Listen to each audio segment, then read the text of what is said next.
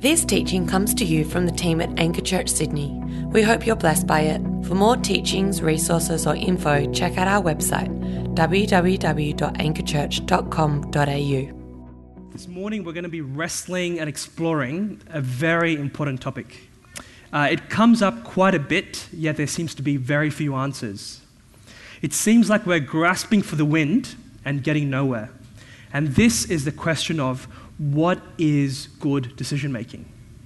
What does it mean to make decisions from a Christian perspective? Decisions that give life, decisions that can be made with a good conscience, decisions that minimize the brokenness of ourselves and the world that we live in. Decisions that leave us fulfilled and satisfied rather than regretful and guilt-ridden. Before I get started, let me pray. Dear Heavenly Father, we thank you so much for this morning that we can gather together. We pray that your words of Scripture might illuminate truths to us. May we not depend on human philosophy and thinking, but the clarity and inspiration of Scripture. May the good news of Jesus' life, death, and resurrection shape every decision we make, and may his blood wash us clean when we don't make good decisions. Amen. Well, we've all been there. We've been under situations where we've had to make decisions. In some ways, we could say that everything we think, everything we do, and everything we say is a result of a decision we have made consciously or subconsciously at that very moment in time or some other previous point in time. As I was saying earlier, we're in the midst of a very important decision, C-section or natural. Now, this isn't necessarily a moral decision, but it's hard, it's difficult. Often decisions come about because there are two equally bad options or two equally good options. You might be in a state of analysis paralysis where you are just stuck. There just doesn't seem to be a clear answer. Or you might be in a state of perennial disappointment. You might be reflecting on your life and not be happy with the decisions you have made. Or you may be an instinctual decision maker who neither deliberates nor reflects on the decisions you make. Whatever the case, I'm sure many of you are in the midst of a very important decision right now. There might be a cute guy or girl at work. Should I ask them out or should I not? Doesn't matter if they're Christian or not. Should I rent or should I buy? I'm at a crossroads in my career. Should I take the job that would mean I'm working late but earning more? Or should I take the job that pays less but is also less demanding? Then my favorite one, what should I watch on Netflix? I tell you what, this is one of my most crippling decisions. I can be scrolling for 30 minutes before I decide what to watch. Most people have FOMO, fear of missing out. I have FOWT, fear of wasting time. It's a serious illness. But in all seriousness, what do we do about this? How do we make good decisions? This morning, I want to go through a framework for good decision-making. I want to say up front that I don't have all the answers to all of your very unique and sensitive forks in the road. I cannot begin to analyze or unpack every major life decision you might be facing. What I can do is offer a framework. I think good decision-making is Bible-based, God-fearing, Spirit-led, and Jesus-like. That's number one, Bible-based, number two, God-fearing, number three, Spirit-led, and number four, Jesus-like. I want us to imagine these four principles as four pillars of decision-making. Even without one of these pillars, our decisions will probably be shaky. The Bible speaks a lot about making decisions, but we will focus on four main passages for each of these four pillars. So let's get started.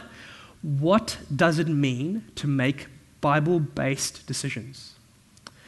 Well, our first Bible reading is from 2 Timothy 3:16-17, which captures what Bible-based decision-making is all about. It says this, all Scripture is God-breathed and is useful for teaching, rebuking, correcting, and training in righteousness, so that the servant of God may be thoroughly equipped for every good work. All Scripture is God-breathed. What an amazing sentence. This is both an exhaustive as well as an incredible claim.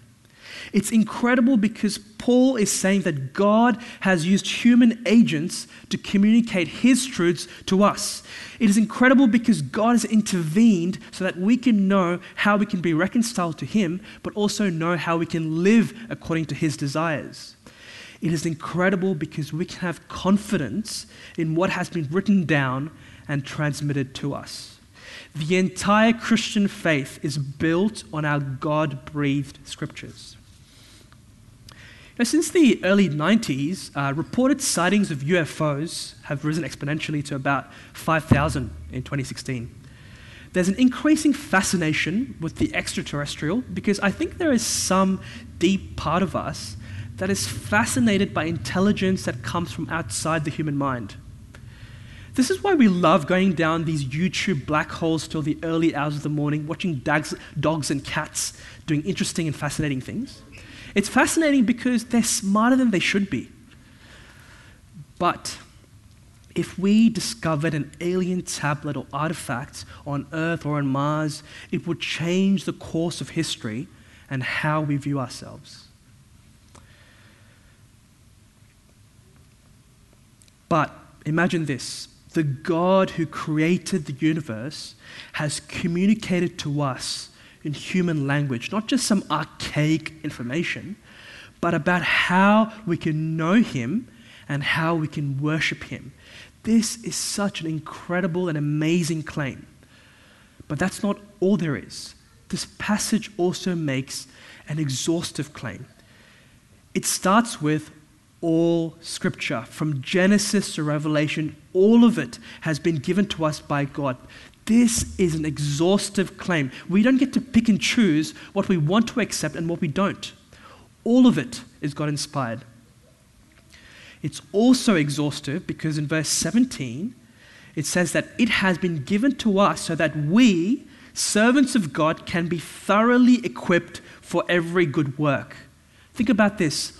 All Scripture, thoroughly equipped, every good work. The Bible has an exhaustive claim on our lives. This is because the Bible is sufficient for our lives. But do we really believe this? If we really, really believe this, it should shape our decision-making profoundly. So what do we do then? If you're here today and you're struggling to know what your future holds, start by praying and reading your Bible. If you're here today and you're sick and tired of making wrong decisions, start by praying and reading your Bible. If you're here today and you don't know where to live or who to marry, start by praying and reading your Bible. But I think when we as Christians hear this, we can fall into two traps, at least two traps, I think. The first trap is that we can often throw the baby out with the bathwater because I think because of our limitations, we can often think that since the Bible doesn't speak about every issue directly, like dating or the impact of technology or some other modern issue, then the rest of the Bible has lost its credibility. But let's not forget the claim the Bible is making. It is both incredible and exhaustive. The fact that we cannot apply the Bible to modern issues is a limitation on our side, not on the Bible's. This should motivate us to read the Bible more while depending on God more.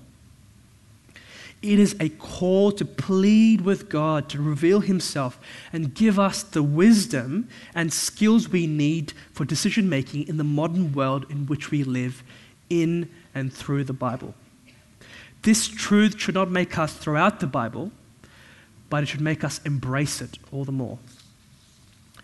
And I think the second trap that we can often fall into when we say that our decisions should be Bible-based decisions is that we can often think it's me and my Bible alone in a room for God to reveal something private. Sure, God can do that, but let's not forget the function of church community here. The Bible has been given to us to be read with the church. We are privileged to be living in a time where we have access to all the Christian thinkers that came before us, as well as the immediate church community that we are a part of. your pastors, your GC leader, your GC and the Christians that surround you exist for a reason. They exist so that you can read, wrestle, and cry out to God together for help. When we read the Bible together and have people with different gifts and unique voices speak into our lives, we start to gradually piece together the application of Scripture to our very specific decisions. The Bible is sufficient, but that sufficiency is mediated through community. The Bible is sufficient, but that sufficiency is mediated through community. We have to return to the Bible, read it, and be part of a church-wide discourse together. This will help us understand what God has to say about a particular topic in its entirety, leading to better decisions. But I think when we do speak about Bible-based decisions, we might feel like there are just too many rules there to follow. Is the Christian life always about having to live up to the seemingly uptight, legalistic, moralistic bar that we can often perceive to be in the Bible? The second pillar of our framework, which is God-fearing decision-making, helps us here. Fear is an extremely loaded word and has come to the forefront of our cultural consciousness in recent decades. We live in this post-9/11 world that is filled with paranoia and polarization. At the macro level, there is fear about imminent threats of international conflict and natural disasters. At the micro-domestic level, there are often few things scarier than a tyrannical husband, a cancer diagnosis, or financial bankruptcy. Whatever the case, fear is something that drives decision-making, isn't it? Fear is the reason we take out insurance, and fear is the reason we have a password on our phones. But is this what we mean when we say that we ought to be God-fearing in our decision-making? I want to say up front and straight up that the answer is a resounding no. When we fear God, we don't fear his condemnation, but we acknowledge him as king. When we fear God, we don't fear his condemnation, but we acknowledge him as king. And as we read over and over again, if you're a Christian today, there is no condemnation if you belong to Christ. There does not need to be any fear, since our God is also our good and loving Father. At the same time, we're also told to fear God. Our focal passage here is a popular Sunday school one, and it'll help us unpack this a bit more. It's from Proverbs 9:10. It says this: "The fear of the Lord is the beginning of wisdom, and knowledge of the Holy One is understanding." What an amazing statement. Do you want to know how to make good decisions? Then fear God.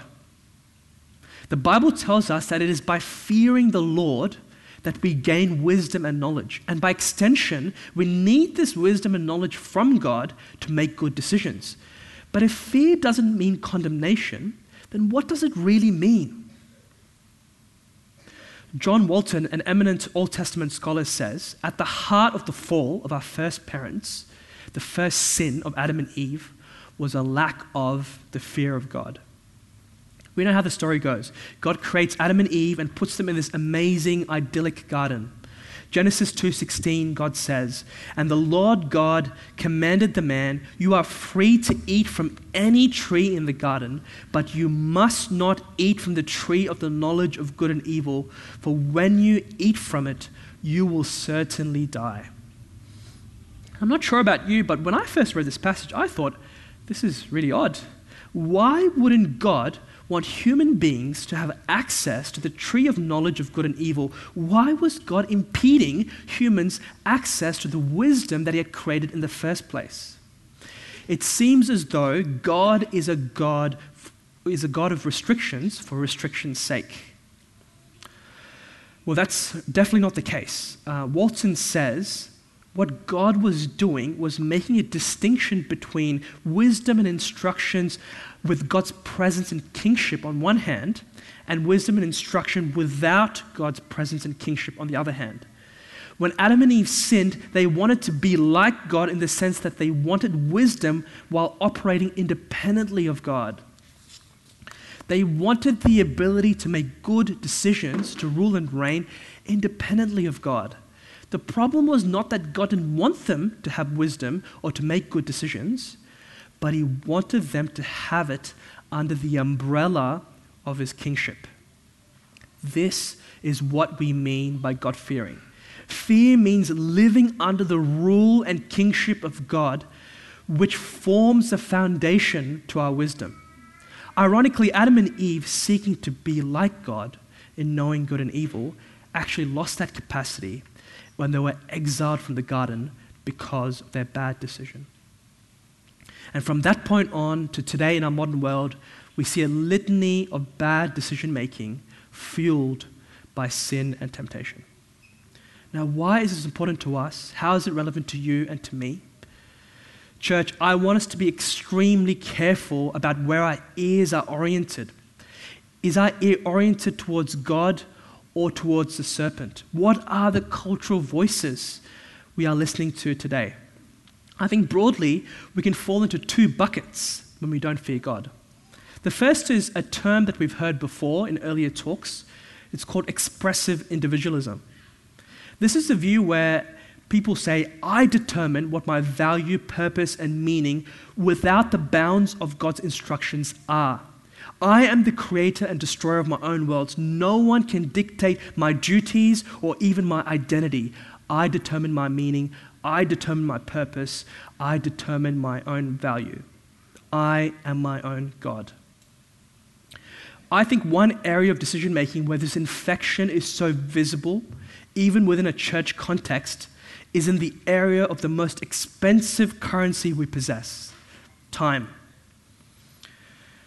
Ever since the financial revolution of the late 1600s, there came this deep sense of placing a value on time. Time had a cost. A simple example is interest. If you pay later, you pay more. Time has value.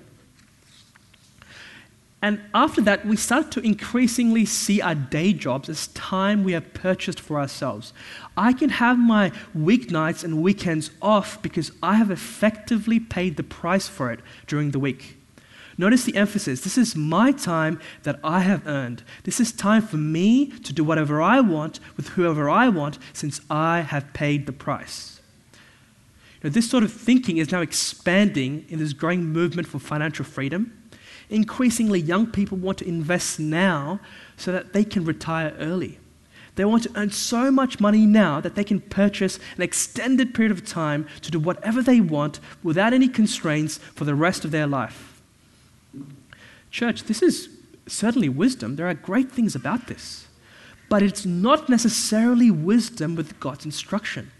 It may yield positive results, but it's not necessarily under the umbrella of God's kingship. The fact that you're here on a Sunday or at GC on a Wednesday with the time you have earned during the week is a reflection of the fact that you are not the king of your own world who has purchased time for yourself to do whatever you want in your own little kingdom. Instead, you are a vice regent with God as king, and you are making decisions on that basis. I want to commend each and every one of you for that. Yes, time and money are gifts from God and are to be enjoyed. However, if it is not enjoyed under the fear of God or the umbrella of God's kingship, then that is very bad decision-making. The second bucket we fall into is a sort of tribalistic groupthink. What I mean by this is that if you're not telling yourself what good decisions are, that the tribe or collective that you're part of, consciously or subconsciously, is making those decisions for you. A classic example of this is this idea of wanderlust, or the travel bug that is sold to our demographic today. If you ask young adults why they wish to travel, they say many things. I want to expand my horizons, or I want to learn more about the world. And these are great answers. But often, not always, the answer behind the answer is really, I want to find more of myself or find some meaning that can only be found in new experiences or maturity that can only be found in the beaches of Greece. There may be some truths to this, But notice once again, when God is not present, when he's not king over your wisdom-seeking adventures, any maturity that you may gain from extensive travel that you may think will make you a well-rounded person who can make good decisions is ultimately deficient, and in some cases, destructive. A classic example of this is Solomon. In 1 Kings 3, God appears to King Solomon in a dream, almost like the genie appearing to Aladdin. He grants him one wish, and Solomon asks for wisdom, and God says, I'm going to give you a wise and discerning mind. At the end of his life, Solomon's life is really a tragedy. He goes from this amazing king who can make these incredible decisions to a man who has married hundreds of wives and concubines who have led him astray to worshipping idols. What happened to Solomon? How did such a wise king make such bad decisions? Well, in the ancient sort of Near Eastern context, it was very common for kings to marry from other nations as a strategic way of building military might and national security. Solomon, thinking he was wise and being protective of his own country, does this. But at the end of the day, it leads him to idolatry, turning away from the true God and worshipping false ones. What happened to Solomon? Tribalistic groupthink. His many wives and concubines had a profound impact on him. The tribe that he was part of did the thinking for him. Solomon exchanged exercising wisdom under God's kingship to exercising wisdom outside of God's kingship. This resulted in his wives and concubines impacting his decisions more than God. Like Adam and Eve, Solomon wanted wisdom independently of God, since he trusted in his alliances rather than the God who gave him wisdom in the first place. This resulted in a wasted, tragic life filled with bad decisions. But how can we avoid this? How can I apply these principles and counterexamples to my own life? Well, I think our decision-making needs to be Spirit-led. Spirit-led, which is our third pillar. Before I go into what Spirit-led means, let me tell you what it's not. Have you ever heard the words, I feel like God told me to break up with you? I feel like the Spirit is telling me to cut off my toxic relationships. I feel like God is telling me that everything will be okay. If you've heard these statements before, I'm sorry. I'm not opposed to God speaking directly to you outside of his perfect word, but the problem is when people confuse their conscience for the Holy Spirit. The Apostle Paul places great importance on your conscience. It's very important, but it takes a back seat to the Holy Spirit, and it's definitely not the same as the Holy Spirit. What is Spirit-led decision-making? It is prayerful and worshipful dependence on God, leading to a transformation of our minds. You know, neuroscientists tell us that the decisions you make today were determined by our choices made minutes ago, and in some cases, even years ago. Think about this. The reason why you're here at church, instead of waking up from a hangover, is not because it was necessarily a conscious decision you made today. It's because of a decision you made to follow Christ at some point in time. It's a result of a decision pattern that was created a long time ago. You know, when people ask why they're unable to make good decisions, like why they always return to destructive relationships or always return to bad food habits or always repeat the same mistakes, the answer is not always in the bad decision they have made for the 100th time. It is because they have created a habit, a neural pathway, and spiritual spirals that dictate that decision. Bad decisions don't come out of a vacuum, but out of a thought, life, and speech pattern that has been reinforced. You know, on some level, this might sound like secular wisdom, but we have to be careful not to separate what science says about the human brain and what God says about the human mind. We are whole, holistic beings. We should be just as concerned about the physical patterns we set as the spiritual patterns we set, because these two are inseparable, even though they are not the same. God's solution encompasses what our best scientists tell us, but it can't be reduced to just that. God's solution is all of what our best science tells us and goes one step further. Avoiding bad decision-making goes a step further than reading self-help books or listening to TED Talks, as important as they are. God's solution for us is to practice Spirit-led living of prayerful dependence. When we pray, we go to God and tell Him, God, you are the source of all good, even my good decisions. Teach me to be less like who I used to be and more like your Son. Let me always be motivated to please you in my decision-making and not myself or even others. Even if I make bad decisions, I know that you are sovereign. I know that you have a purpose for all that I experience. When we go to God and pray a prayer like this, confessing our inadequacies and acknowledging His sovereignty, things change. When we do this regularly, this transforms us, this changes us. It rewires our brain, transforms our mind, and enables us to make good decisions. Now, as I say these words, I feel convicted since I don't do this nearly as much as I should. This doesn't guarantee that we will be making good decisions all the time, since we're still flawed and imperfect people. But this sort of prayerful dependence aligns us with God's will as we create new patterns. And our third passage sums this up really nicely. Romans 12:2 says this, "Do not conform to the pattern of this world, but be transformed by the renewing of your mind. Then you will be able to test and approve what God's will is, His good, pleasing, and perfect will." Paul sets up the contrast. Do not conform to the patterns of this world, but renew your mind. What's the result? We are able to determine or approve what God's will is. People always want to know what God's will is in their life. Too often we just want God to agree with all the decisions we've made. But God's will is not necessarily what our conscience tells us, and it's not necessarily what a really experienced, mature friend might tell us.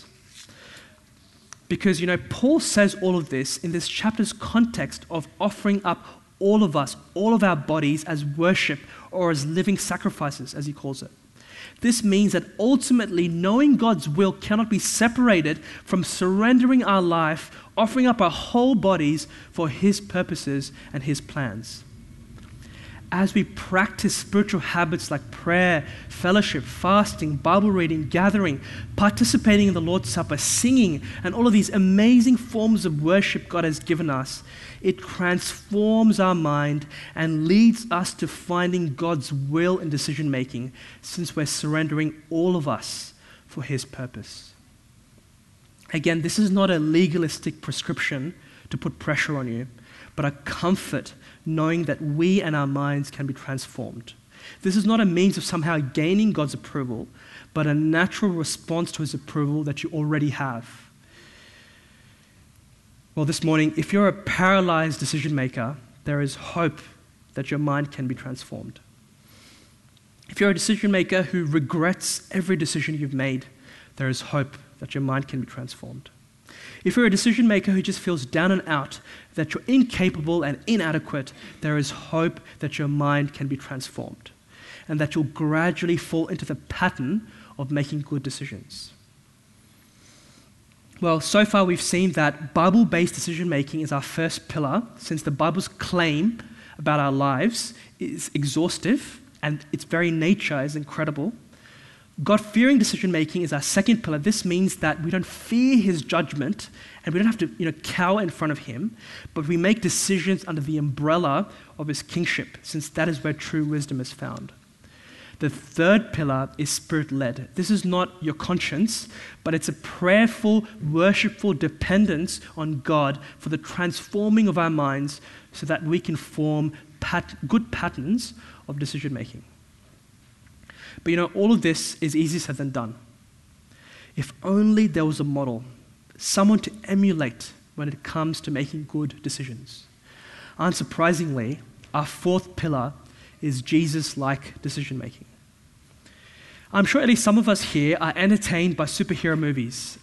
For those who aren't, I don't know what's wrong with you. Film critics have wondered what gave birth to this sudden interest in superheroes. A lot of these film critics have concluded that the sudden interest is due to escapism. Their conclusion was that the culture needed a form of escape in the midst of multiple world wars and worldwide financial crises. In times of war, wouldn't it be nice to have a hero who has these superhuman powers who can circumvent this whole process and minimize casualties? In times of uncertainty, wouldn't it be nice to have a dependable, honorable, morally superior superhuman that just saves the day? Most importantly, wouldn't it be nice to have someone who makes the right decision even when the odds are against his or her favor? There's a deep idealistic part of us that just wants this to be true. Jesus-like decision-making is even more radical than anything you've ever seen on film. It's radical because it's not just about behaviors, it's about your heart as well as your decisions' impact on others. Jesus-like decision-making is really modeling the radical and extreme life of Christ, which includes taking our motives very seriously. If you look at what Jesus taught and how he lived, a significant amount of teaching was piercing through the external to the source, the heart. He spoke about how it's not just murder that's wrong, but ungodly anger is also wrong. It's not just adultery that's wrong, but it's also lust. It's not just good enough for us to look good on the outside, but we need to be cleaned from the inside. The point here is what you're thinking and the motivations for your decision-making matters. Jesus-like decision-making is radical in the sense that it's not just about what can be seen or consequences, but what can't be seen as well. Jesus cared about the human heart, and he cares about yours. The heart is the source of both good and evil. Our circumstances and surroundings, they're all distractions to what the real issue is. And we see this in the life of Christ. Jesus grew up in poverty. He was subjected to a miscarriage of justice. He was abandoned by his friends, and he was stapled naked on a cross. The fact that he was perfect was entirely due to his perfect nature and his perfect heart. He had every excuse to use his circumstances or his surroundings to make poor decisions. But being the perfect God-man, he chose to obey God at every point in time. Church, when we make decisions, we need to be acutely aware of the intentions and motives of our hearts. Our motives are at least as important as the consequences or circumstances of our decisions. I'm not saying consequences don't matter. Of course they do. I'm saying motives also matter. It's not either or, it's both and. When we make a decision to give generously to Anchor for the growth of God's kingdom, yes, our outward generosity is important, but are we giving with a joyful and sacrificial heart without expecting anything back? Your generosity matters, but your heart also matters. When we make a decision to serve at Anchor, yes, our time and gifts are important, but are our hearts oriented towards service and love of God and others? Your time, presence, and gifts matter, but your heart also matters. But if God does care about our human heart in making decisions, what must our heart look like? Jesus-like decision-making is also radical and extreme because of its sacrificial nature. God has made at least two profound decisions. His first was to create the heavens and the earth. The second was God chose to step down into humanity and die a terrible death because of our failures. Jesus' model of sacrifice gives us the ultimate model for decision-making because Jesus' sacrifice tells us that good decision-making involves sacrificing our freedoms. The passage we heard earlier, Philippians 2:5-8, sums this up really nicely. Let me read that again. In your relationships with one another, have the same mindset as Christ Jesus, who, being in very nature God, did not consider equality with God something to be used to his own advantage. Rather, he made himself nothing by taking the very nature of a servant, being made in human likeness, and being found in appearance as a man, he humbled himself by becoming obedient to death, even death on a cross. When we make decisions, especially ones that involve relationships, our model is Christ, who made a decision to step down from being the Lord of the universe to that of a servant who was butchered mercilessly only to rise again on the third day. If you're a Christian today, I want to say this very clearly. Do not forget that the greatest decision of all is not your own. The greatest decision of all is God's choice to love you by becoming man and giving up his life for you, even when you have, do, and will continue to make the wrong decisions. Unlike us, Jesus wasn't trying to hold on to his freedoms or use it for his advantage, but he let it go out of love. He voluntarily gave up his status and power for our sake. He chose to become human. He decided to die. Jesus is the ultimate model for our decisions. One of my favorite examples of modeling this is one of my high school teachers who was a missionary in a predominantly Muslim country. He gave up eating pork before he left. Eating pork is a freedom that we have as Christians. Who doesn't love good bacon? But he gave it up since his intention was to serve and love the Muslim people. He couldn't do that with a good conscience if he knew that they would be offended by his dietary practices. Our question this morning is our decision-making one that seeks to exercise all the amazing freedoms we have, or is it one that is constantly looking to sacrificing those freedoms? Are we constantly looking to make choices that wishes to exploit all of the freedoms that we have as Christians? Or are we looking to sacrifice them so that we can serve and love those who are around us? The answer to this question has a profound impact on our decision-making, since it's no longer about just me and what I'm allowed to do, but it's about those around me as well.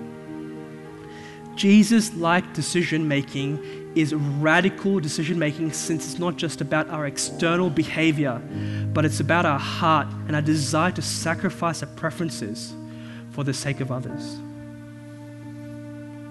Well, this morning, if you're not sure where you stand with God, and all of this just seems like a bit too much for you, there is one decision I encourage you to make. The most important decision you can make right now as you listen is to take the offer of forgiveness that Jesus has given you and be reconciled to God. The most important decision you can make today, if you don't know God on a personal level, is to trust in the life, death, and resurrection of Jesus as the only means of knowing Him. Bring your weary soul and heavy-laden heart to Him, and He promises to give you rest. He promises to give you unconditional love, no matter how many bad decisions you have made or will make. You can begin a new chapter of good decision-making right here. You may fail at making decisions in the future, as will I, but you will never regret the decision to follow Jesus, since He decided to love you first.